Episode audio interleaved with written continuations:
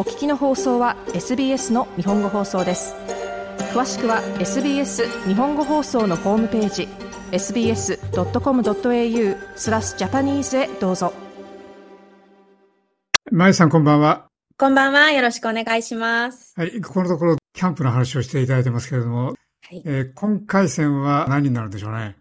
そうですね。あの、こちらもすごく質問が多いんですけれども、やはりね、キャンプをする前に必ずネットでまずブッキングをするっていうことがあるので、まあその際にですね、ちょっとこう気をつけていただきたい点ですとか、まあ日本とちょっと違う点っていうのがあるので、それをちょっと4つほどまとめたので説明しようかなと思っております。はい、お願いします。はい、まずね、一つですね。一つ目がですね、えっ、ー、と、これは本当にどのキャンプ場にも見られるワードなんですけど、まあ、自然の中でのキャンプ場にしても、キャラバンパークにしても、どちらの予約時にあるのが、パワードサイト、もしくはアンパワードサイトという二つの英語があると思うんですね。まず意味はですね、まあ、電源があるかないかっていう違いですね。で、あの、パワードサイトっていうのはまず電源があります。で、これはですね、自分が予約したテントの区画の横にコンセントを挿すところがありまして、まあそれがあると、携帯の充電もできますし、ちょっとあったかいお湯が飲みたいなっていうための湯沸かしのこう、ちょっとコンセントを挿すこともできますし、冬とかちょっと秋の寒いキャンプでしたら、あの足元に置くヒーターなんかも使えるので、コンセントで挿すこともできるんですね。で、あの、パワードサイトっていうのは結構キャンピングカーで来られる方が多いんですよ。オーストラリアは特にそうなんですけど、まあ、テントで泊まる方も多いですけど、キャンピングカーで来られる方も多いので、そのキャンピングカーのために結構電源があるっていうのも、あの、過言ではないくらい、キャンプ場には必ず設置されてます。冷蔵庫とかも使えますし、あの、皆さん一週間ぐらい結構寝泊まりする方もいるので、まあ、それがパワードサイトというサイトです。はい。で、アンパワードサイトはもうその反対で電源がないんですね。うん、つまりもう本当にテントここ貼ってくださいっていうテントを貼るだけの区画です。まあ、つまり電源がないということはまず携帯電話、チャージャーがないと、まあ、電源切れてしまうので、皆さん携帯電話のチャージャーが必要でしたり、あとあの、食料ですね。食料がやっぱり冷蔵庫もなければ、まあ夏の暑い時なんか生物は結構危ないので、常温で保存ができるもの、もしくは、まあ、その、アイスの、こう、アイスクーラーっていうか、ボックスなどを持って行って、だいたい2日で食べきれる量ぐらいで、自分で調整しないといけないっていう、ちょっとこの差があります。うん。あの、キャラバンパークはもちろんわかるんですけれども、はい、国立公園でもそのパワードサイトなんかあるんですか？あります。あの、国立公園も結構オーストラリアは本当いろんなタイプがありまして、まあ、ビクトリア州でしたらウィルソンズプロモントリーとか、あの、グランピアンズなんかすごく人気の場所が多いんですね、キャンプ場も。で、そのあたりになると、皆さん本当キャンピングカーでそのまま行って、長くそこを拠点にして、ハイキングとか行くので、パワードサイトっていうのは、まあ、あの、本当に大自然の中でない限りは必ずありますね。そこに皆さんキャラバン、あの、車を横付けにして、本当そこで一週間ぐらいね、泊まりされてますので、はい。もちろん使った電気をメーターでちゃんと測られるんでしょうけど、どうやって払うんですかね？そうですね。私もパワードサイト実は止まったことがないんですよ。あの、いつもアンパワードサイトでして、で、あの、先ほど今、長尾さんおっしゃったように、国立公園っていうのは、アンパワードサイトっていうのももちろんあるので、私たちはちょっとそっちの方に行ってしまうんですけど、まあ、ちょっとその二つ目のそこからブッキングする際に気をつけないといけない点につながっていくんですけど、あの、アンパワードサイトでも、そのキャラバンパークではなく、まあ、大自然の中のキャンプ場っていうのは、あの、これ二つ目です。気をつけないといけないの。まず、水洗トイレでないことが多い。うん、つまり、ボットンですね。はい、なので、夜ちょっと一人で行ってちょっと、うんって、あまり慣れてない方っていうのもいらっしゃると思うので、まあ、結構私おすすめするのが、あの、簡易トイレなどあると結構便利ですね。テントのちょっと横とかに自分で置いておくとか、あと小さいお子さんいるときは、あの、結構小さいおまるみたいなのが、あの、売っているので、あの、赤ちゃんコーナーとかのところに、それを結構持っていくと、夜わざわざそのトイレまで歩いて、あの、ボットン弁でさせることもないので、それがあると便利です。うん。しかし自分で後できれいしとからなりませんもんね。そうです。自分で捨てに行かないといけないです。はい、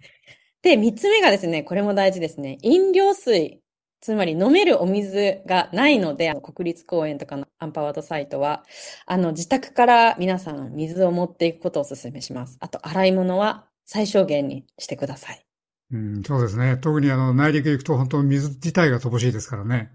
そうですね。あの、本当にこれはブッキングの時に気をつけて、あの、自分でやるようにしてください。はい。で、あと最後4つ目はこれも大事なんですけど、あの、皆さん焚き火をね、したいと思うんですけれども、あの、特にアンパワードも、パワードもこれ同じなんですけど、ナショナルパーク、オーストラリアの公園っていうのは、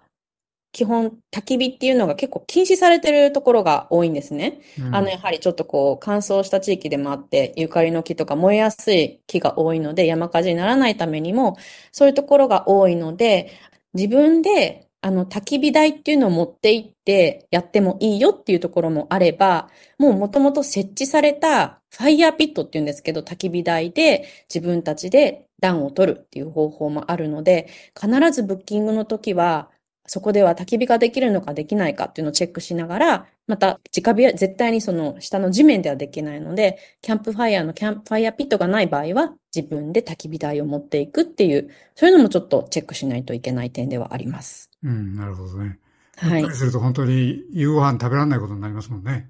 そうですね。はい。気をつけてください。はい。で、そのご飯なんですけど、今回はどれでしょう、はい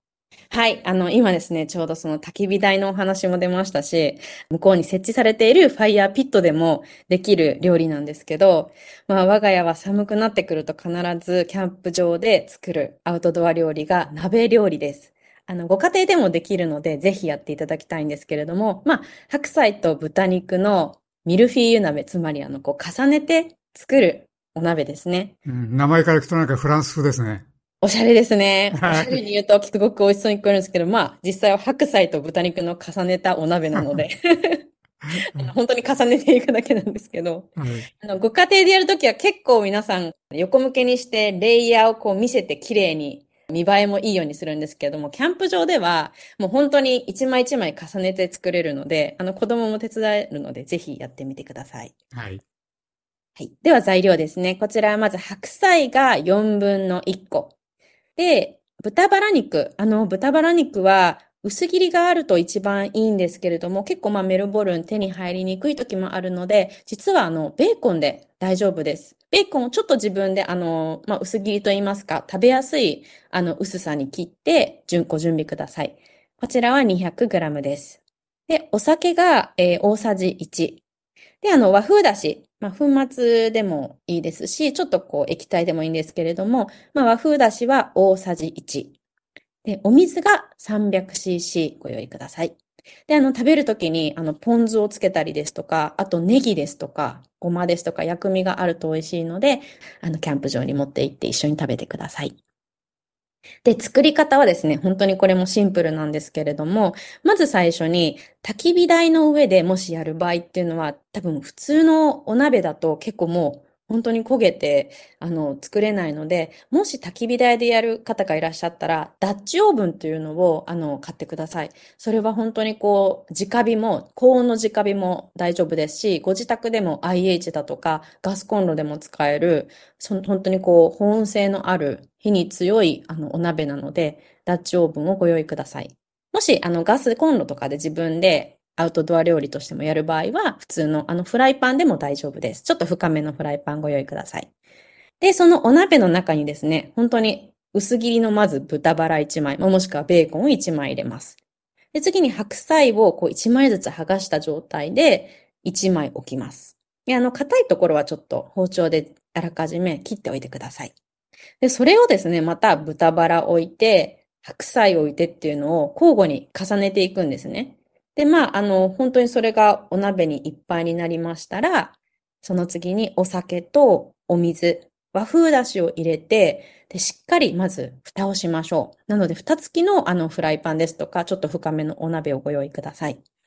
で、火をつけて弱火で10分蒸します。もうこの時はもう触らずに、もうほったらかしで大丈夫です。で、だいたい10分したらですね、蓋を開けたら、すごくこう下に水が出てくるので、まあそれがこう豚肉ですとか白菜に、あのもう全部火が通ったかなっていうのを見たら、もうそれで出来上がりなんですけど、あのキャンプ場だとそれをまたまな板の上で切ってっていうのが大変なので、もうそのお鍋のまま、上からハサミとか包丁でケーキを切るように、まあ大体6等分ぐらいに切り分けるんですね。うん、で、もうあとは自分たちのあのお皿に一つずつこう盛り付けて、ポン酢をかけて出来上がりです。うん、作ってる時になんか美味しそうな匂いですね。周りからいっぱい他のキャンパーが寄ってくるんじゃないですか。あの、そうなんオーストラリアあるあるかわからないんですけど、結構キャンパー同士であの、晩ご飯とかシェアしたりするんですよ、実は。